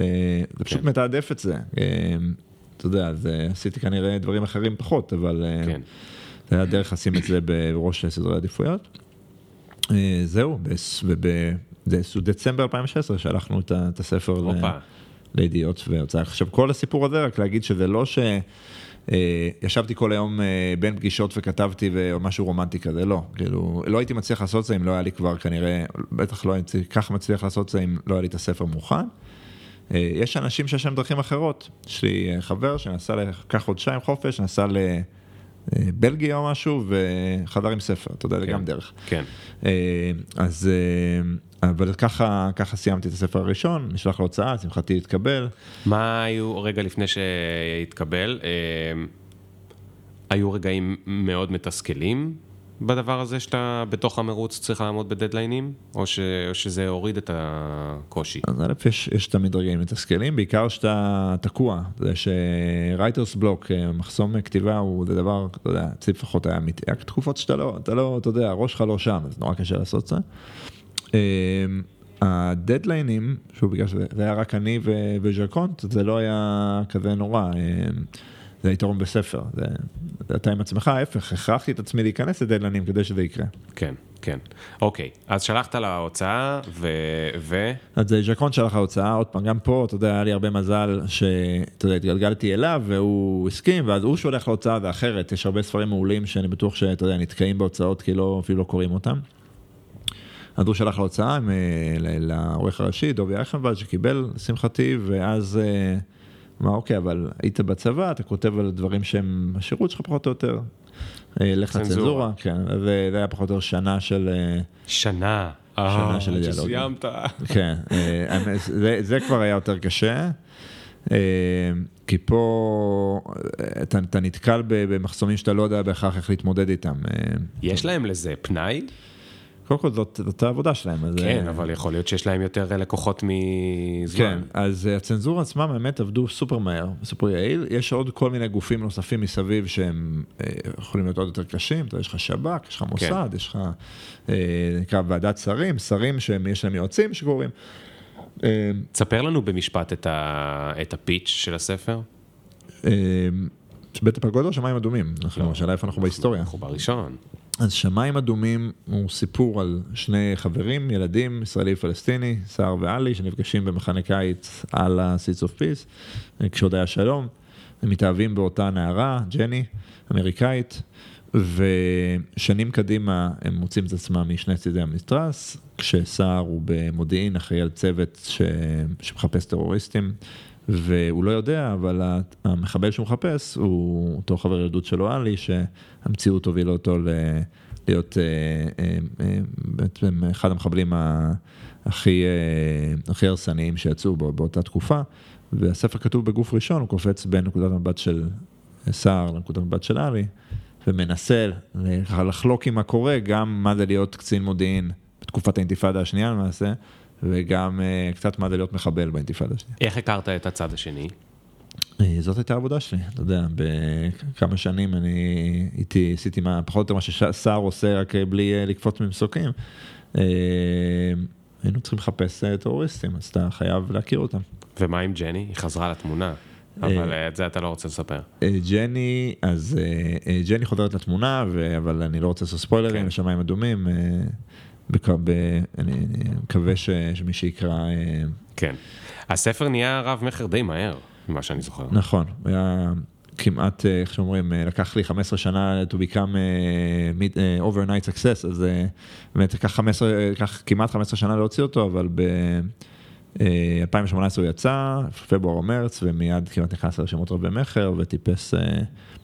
עשרות שבועות אה, בראש הרשימה, פחות או יותר.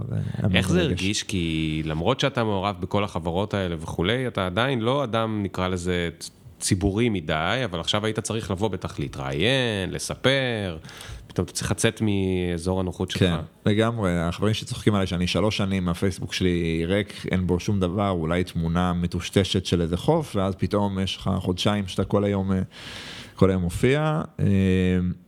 אז, אה, אז כן, אז א' זה הרגיש אה, כיף. אה, שוב, החשיפה, גם בואו לא נתבלבל, אף אחד לא רודף פה אחרי סופרים בישראל, אבל... לא משנה, אבל היה קצת טלוויזיה, ש... קצת שבע ימים, קצת... זה שנכון, זה שפתאום, אבל זה פחות החשיפה, זה זה שמשהו שאתה עשית והוא שלך, והוא בחוץ, והוא מצליח. בסיפור של הצנזורה היה רגע שהם אמרו, אוקיי, אנחנו מאשרים לך להוציא. את הספר. אגב, בשמיים אדומים הם אמרו בהתחלה, חדשות טובות ורעות. חדשות טובות, הספר מעולה, כולנו עפנו עליו. חדשות הרעות, הוא לא יוצא. זה היה, כן, זה נשמע עכשיו מצחיק, זה היה מאוד עצוב. זה היה לרמה שקיבלתי פתק מאחד האנשים הבכירים, שממש מה זה בן אדם שאני מכיר שהוא אה, במאי, אם בסוף זה יוצא, דבר איתו, כי זה נראה לי אחלה, אחלה סרט או סדרה. אה, ו... אז אה, לא זוכר איך הגעתי לזה, אבל ב... אה, אחד הדרישות נכון, שלהם היה שזה יצא בלי שם, זאת אומרת שיצא בשם בדוי. וחשבתי להסכים, האמת שזה היה לי קצת נוח, כי ככה אתה מפריד את החיים שלך, יש לך כן, את ה... כן. אתה יודע, ביום אתה זה, בלילה אתה זה, אף אחד לא יודע. ואשתי, החכמה, אמרה לי, אל תהיה רוס, כאילו, אם אה, זה שלך, אתה אוהב את זה, אתה מאמין בזה, לך על זה, כאילו, מה שנקרא, own את ההצלחה אם תצליח, ואם לא, אז זה גם את הכישלון. אמרתי יאללה, וכאילו שכנעתי אותם אה, שאפשר להוציא את זה בשם, אה, בשמי האמיתי, ו, וכשזה מצליח, שוב, לפעמים זה מבאס. מה הם כן? פחדו, שיחטפו אותך? א', שוב, אני נותן להם המון, המון כבוד קרדיט שהם יודעים מה הם עושים, אבל בעיקרון ההנחה היא שככל שאתה, אתה יודע, ככל שאתה... יודעים שההיסטוריה שלך, אתה יודע סודות. כן. ככל שאתה דמות מוכרת, אה, יכולים לגעת בך, כן. עכשיו, כן. שוב, הסיבה שאני מרגיש בנוח עם זה, אני אומר, ראשי המוסד שלנו מסתובבים כל היום ב... לשעבר, מסתובבים uh, ב... בכל העולם, במדינות ערב ובמזרח אה, נכון, אסיה. גם חברי כנסת וגם... ואנשים שיודעים הרבה יותר סודות ממני. ממשלה. כן, עם כל הכבוד ל... לרב סרן במיל דניאל שנר, יש, אתה יודע, כנראה שיוסי כהן יודע יותר, ו... אז אז אני חושב שאתה יודע, ככל שאתה, כל עוד אתה מתנהל באחריות, אז כן. הרגשתי בסדר, והם אישרו את זה. אבל בקיצור, אה, כשזה טוב זה כיף, אתה יודע, חשיפה היא כיפית, כשיש לך כתבה מפרגנת זה כיף. אה, כשיש לך אה, טוקבקים מבאסים, זה פחות כיף, אתה יודע. או... אבל היו גם כתבות מבאסות או רק טוקבקים? כי טוקבקים הם ברובם מבאסים. כן, אבל אחד, אתה יודע, צריך להתרגל. אתה יודע, בעיקר, הדברים מבאסים בעיקר אה, טוקבקים, או אתה יודע, פוסטים פייסבוק, כל מיני כאלה דברים שאתה נתקל בהם שהם אה, שליליים. אה, לא, היה, סך הכל הרוב היה חיובי, גם שהיה שלילי, זה היה שלילי, אה, מה שנקרא, as long as you spell my name right, אתה יודע, הייתה כותרת של מפספס הזדמנות להגיד אמירה משמעותית, אבל זה היה front page בארץ, אז כן, כאילו, אתה כן. יודע, זה הביא אנשים יכולתי לקרוא אבל ספר. לנחש שזה יהיה הארץ. אה. אה, לא, יש לי רק דברים טובים להגיד, באמת, כאילו, הם, אה, עשו לי עבודה מדהימה, וגם אם, וזה לגיטימי שתהיה כן. ביקורת. ואז נפגשת עם כל האנשים שאתה רגיל להיפגש, ומה כולם אמרו לך, כל הכבוד, גבר, או, שראית שממש נפתחו אליך גם בצורה נוספת. אתה מבין למה אני מתכוון? כן. כי כאילו, אוקיי, עכשיו יש עוד שכבות של מה זה דניאל. עושה, כן. אז קודם כל, אז אני הופתעתי מאוד לטובה מהפרגון. זאת אומרת, באקוסיסטם הזה של ההייטק וה-VC הוא, הוא די קטן, אתה יודע, בסוף זה כמה אלפי אנשים, כשאתה מצטמצם ל-VC זה כמה עשרות או מאות אנשים, והיה overwhelming אה, פרגון, כאילו, ב... ולא, אני לא מייחס את זה לזה שהספר היה בהכרח כל כך טוב, אלא כי אנשים, באמת סך הכל אנשים טובים, כאילו, כן. ב, בעולם הזה. וגם אולי להרבה מהם יש חלום כזה בעצמם, לעשות משהו כזה נוסף. יכול להיות, ואולי זה נותן גם להם תחושה, אוקיי, אז זה לגיטימי, אה, אתה יודע, אז אחד רץ מרתון, ו- ואחת מציירת, ואחד אה, הולך לפוליטיקה קצת, ואחד, אז אה, אה, המון המון פרגון, אה, שזה כיף. עם אנשים שהם גם מעבר לזה, תראה, פתאום יש פחות מקרים של אנשים שלא עונים לך לטלפון, אה, כי... אתה יודע, בהשקעות, הרבה פעמים, בטח בשנים האחרונות, המשקיעים רודפים אחרי היזמים. כן. ולפעמים אתה, אתה יודע, אתה רוצה לקבוע פגישה עם יזם, והוא אומר, אחי, תשחרר, לא מגייס כסף. ואתה אומר לו, כן, אבל בוא ניפגש קפה, רק נכיר, אתה יודע, אתה רוצה להיות שם שזה קורה. כן. ו... והיום הם אה, כאילו גם, אה, אני מרגיש שיש קצת יותר, פשוט נהיה טיפה, אתה יודע, טיפה פחות שטנצי, יש לך עוד משהו לספר, כן. יאללה בוא ניפגש, כן. ספר קצת הם מה. כבר קצת מכירים אותך כאילו. אם הם קראו, אה, בטח. אם הם קראו בטח, ואז אה, אתה יודע, יאללה, נשתה קפה, נספר קצת, ספר קצת מה אמיתי, מה לא אמיתי, אתה יודע, כל מיני דברים כאלה, מה, את מי אתה רוצה שישחק את זה. כן. אה, ו- וזה, אה, וזה זה נורא כיף. ויש לך כל מיני, אתה יודע, אנקדוטות, אה, אתה יודע, אני ישבתי פעם ב- בבית קפה, ב- שם אה, ביהודה מכבי, אה, בארוחת בוקר, ושולחן מאחורי יושבים שני חבר'ה ומדברים על אה, שמיים אדומים, כאילו, אומר, איזה מגניב, כאילו, הם לא, לא יודעים שזה אני, אתה יודע, הם יושבים בזה, והם משדרים שיחה, הוא אומר, אני חושב שהוא אומר ככה, הוא אומר ככה, זה נורא כיף. לשני אין לך את התירוץ ש-15 שנה כתבת אותו. בית הפגודה, התחלתי לכתוב אותו ממש די מהר אחרי שיצא השמיים אדומים, זה שלוש שנים. אה, אין לי תירוץ במובן של איך כתבת אותו. כן. כן. אז השתמשת אה, באותה שיטה? אה, אז... עדיין אה, עם- אמנון ז'קון? אז עדיין אמנון ז'קון, חד משמעית, גם הפעם הוא מאוד מאוד עזר לי, גם אותה שיטה של אשתי ש... ש... שאישרה לי ככה גם מדי פעם לקחת, אתה יודע, weekend פה, כן. אה, שלחה אותי מתנה ליום הולדת אה, שנה שעברה לכמה ימים באיזה צימר בירושלים, כל מיני דברים כאלה. גם היו ולהיות. פחות טיסות, בוא. נכון, לפני, תראה, הרוב הכתיבה שלו הייתה לפני הקורונה, זאת האמת, עדיין על טיסות וחופשות, הדיל היה, אנחנו עושים לחופשה משפחתית, כחמולה. לא יודע, קצת יותר עזרה עם הילדים, ואני לוקח כל יום כמה שעות וכותב, אה, וזה, אתה יודע, וזה והטיסות, כשעוד היה טיסות, וזה, אתה יודע, וזה פחות או יותר מה שאפשר את זה. כן, כן. אה, אבל אה, כן, היה- תשמע, וגם היה הרבה יותר לחץ חברתי או סביבתי. מאנשים שאומרים, נו, מה קורה עם ההמשך? כאילו, אה, שזה נחמד, אתה יודע, פייסבוק הוא הופך אותנו מאוד נגיש. כן. יש לי עשרות הודעות בפייסבוק מאנשים, ואנשים שאני לא מכיר, שכותבים, מה קורה עם ההמשך, אה, מה זה, מה קורה עם אה, עלי, ומה סער, ורגע, מה זה. אז אה, הרגשתי גם שיש... הוא יצא ממש הרגע, לפני אה, כמה חודשים, אה, נכון? בית הפגודה יצא ביולי, כן, לפני חודש. כן, לפני חודש. נכון. חודש כבר. נהיה גם רב מכר. הוא חמסה, חמסה, חמסה, גם נהיה רב מכר. תגיד, חמסה חמסה חמסה זה אותה הרגשה כמו בראשון? אמ, זה, אתה יודע, רוצה להגיד אפילו יותר, כי החרדה יותר גדולה. הראשון אין לך מושג. אתה אומר תודה שמישהו הסכים להוציא את הספר שלך. ו... לא היו ציפיות. ואם הוא הצליח, אז בכלל אתה בעננים. פה יש, אה, אמר לי הסמנכ"ל שיווק של ההוצאה, קוראים לו אייל אה, דדוש, והוא אומר, תשמע, לא בטוח שיש בך את זה. יכול להיות שיש בך רק ספר אחד, בהרבה אנשים יש רק ספר אחד. כאילו, אמר לי בשיחה שהתלבטתי איתו אם לכתוב עוד ספר. אז אני זה ככה לקחתי את זה איתי וגם לעצמי לא ידעתי, יש בי, אין בי, אתה יודע. יש בוויקיפדיה כזה ערך של להקה של שיר אחד. כן, אז, אז יש משבר הספר השני או האלבום השני מאוד מוכר, תופעה פסיכולוגית שנחקרה רבות. כי הספר הראשון אתה מביא את כל ה... בדרך כלל את כל העומק של החיים שלך, שם את הכל על הנייר, כן. וזהו, ואז זה נגמר, כן. עכשיו אתה פתאום צריך להמציא. ולז'קונט יש משפט שאני לא יודע אם הוא בית שלו, אבל אני אומר אותו כאילו הוא שלו, אני חושב שזה הוא אמר. אה, אומר, מאחר שיש באמת משבר ספר השני, תדלג ותכתוב ישר את השלישי. אז אה, הרבה פעמים זה קצת, אתה יודע, קצת להכניס את עצמך מנטלית להבנה שכאילו, לא להכניס את עצמך לחרדת ביצוע. ו... אה, אז, אבל בקיצור, הלחץ מהאם הוא הצליח או לא, הוא בא ממקום אחר, של רגע, האם זה הפוקס? או שאני אשכרה כאילו אה, יודע לכתוב ספרים, כאילו, כן. זה כאילו, זה, כן. השאלה. אז, אה, אז זה היה מאוד מאוד שמח. וזה כאילו עניין של ביטחון שהוא מקביל לגמרי, זאת אומרת, הוא לא... ההצלחה שלך בעולם העסקי לא יכולה לתת לך ביטחון בעולם ההוא, כי זה כאילו עולם נפרד לגמרי. קודם כל אנשים, אה, אתה, מראיין פה הרבה אנשים מסוגים, אתה יודע שכולם מרגישים אה, חרדתיים ושהם לא מצליחים מספיק, ו... כן, אתה יודע, אני יכול להגיד לך, אני עובד כן. עם היזמים הכי מצליחים אה, בטח בארץ, אבל גם יכול להגיד אפילו בעולם, חלקם, וכולם יש את השאלה הזאת, האם זה פוקס, מה החלק של המזל, האם זה יכול להצליח עוד פעם. אז אני חושב שבסוף זה צבוע בנו וקשה להשתחרר מזה. כן. אה, וזה, כן, זה, זה שני קווים מקבילים שלא נפגשים, הדבר הזה הוא לא, לא יכול להגיד שזה קשור, אה, שביטחון בשחמט עוזר לי בכדורגל. כן, כן. ואני גרוע בשניהם ספציפית.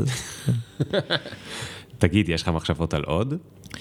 אז אה, קודם כל רק התחלנו, אתה יודע, תן, תן, תן ליהנות עדיין מבית הפגודה. בסדר, אבל אני לא מראיין אותך פעם בחודש. כן, אה, תשמע, אפשר, אנחנו גרים קרוב. נכון, נכון. אפשר לעשות סשנים משלנו, דיברנו על זה פעם. כן, נכון, נכון, נכון. אה, לקראת משבר גיל 40 רצינו לעשות, אני רציתי לעשות פודקאסט עם ליאור, זה לא קרה.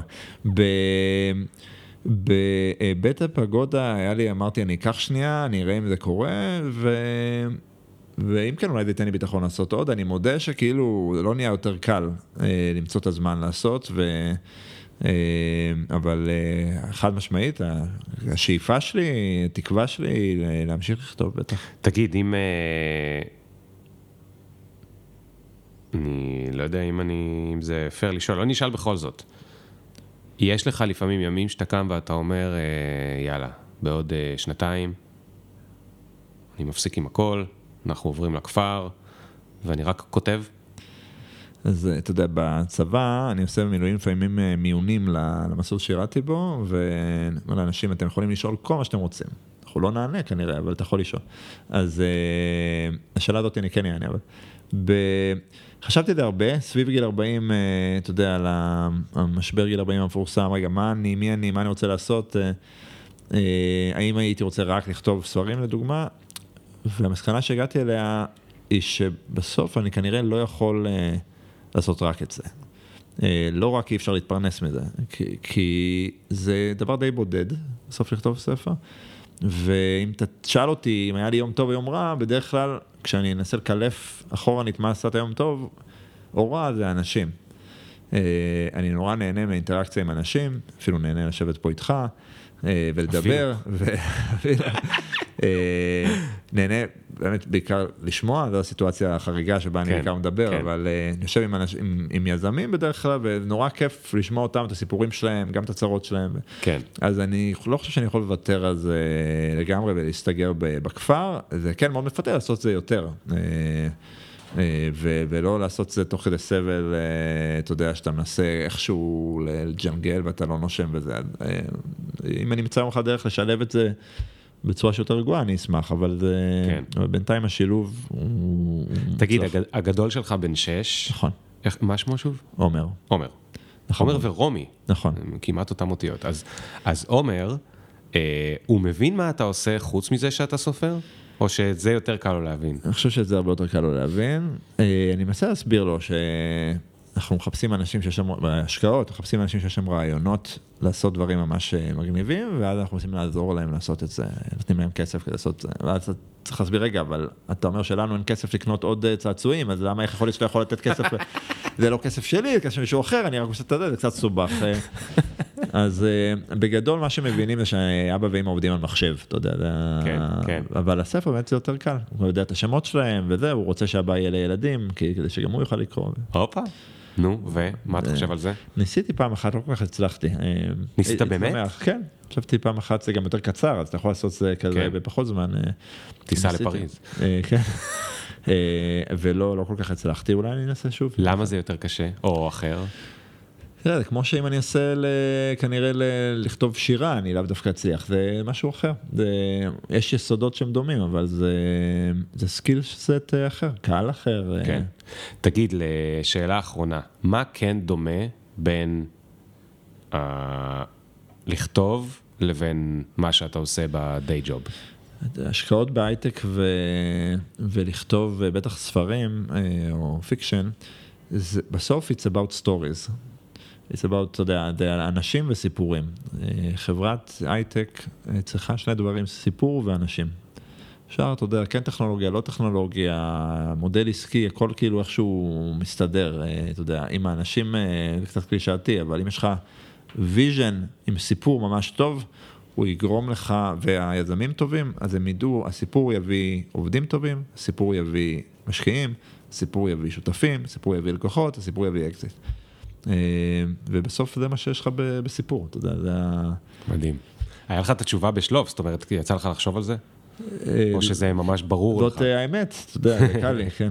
כן, האמת זה גם אופציה. כן. טוב, דניאל, היה מאוד מאוד כיף. גם לי. תודה על כל מה שחלקת. אני, יש לי עוד מקומות להיכנס ולשאול אותך, אבל זה כדי שאנחנו נעשה עוד פרק. אני אשמח. נעשה עוד רב-מכר שלך. אין לחץ, אתה לא חייב עד אז להוציא עוד ספר. אה, אני גם לא חושב שכדאי לך לחתום על הכל שלוש שנים, כי זו התחייבות די גדולה, אולי כל ארבע, חמש. אה, אני מאחל לספרים שלך להמשיך אה, להצליח, אבל יותר לך להמשיך לחייך, וזה יפה שהצלחת לשמור על הצניעות עד עכשיו, וכנראה שתצליח עוד הרבה בהמשך. אמרת את זה קודם על, על גם יזמים והרבה אנשים שבאו לפה, בדרך כלל יש קורלציה בין היותר מצליחים לאלה שמצליחים אה, לשמור על הצניעות, שום בצורה אותנטית, אה, כי זה מין אה, גם רצון להוכיח וגם שומר אותך ערני ולעשות קצת יותר עבודה וקצת יותר זה וקצת יותר שיעורי בית כל פעם ממי שכבר בטוח שהוא נגע בזהב. זהו, המון המון תודה. תודה לך. ניפגש ליד בית הפגודה.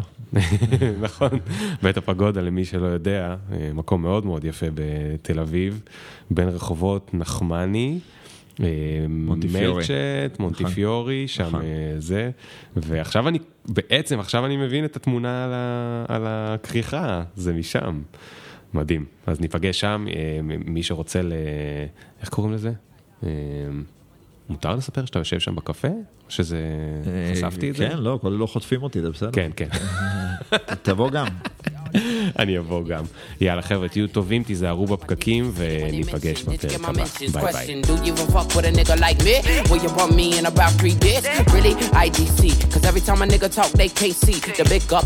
Fuck your filter, me can't go run, but me can't repeat. No.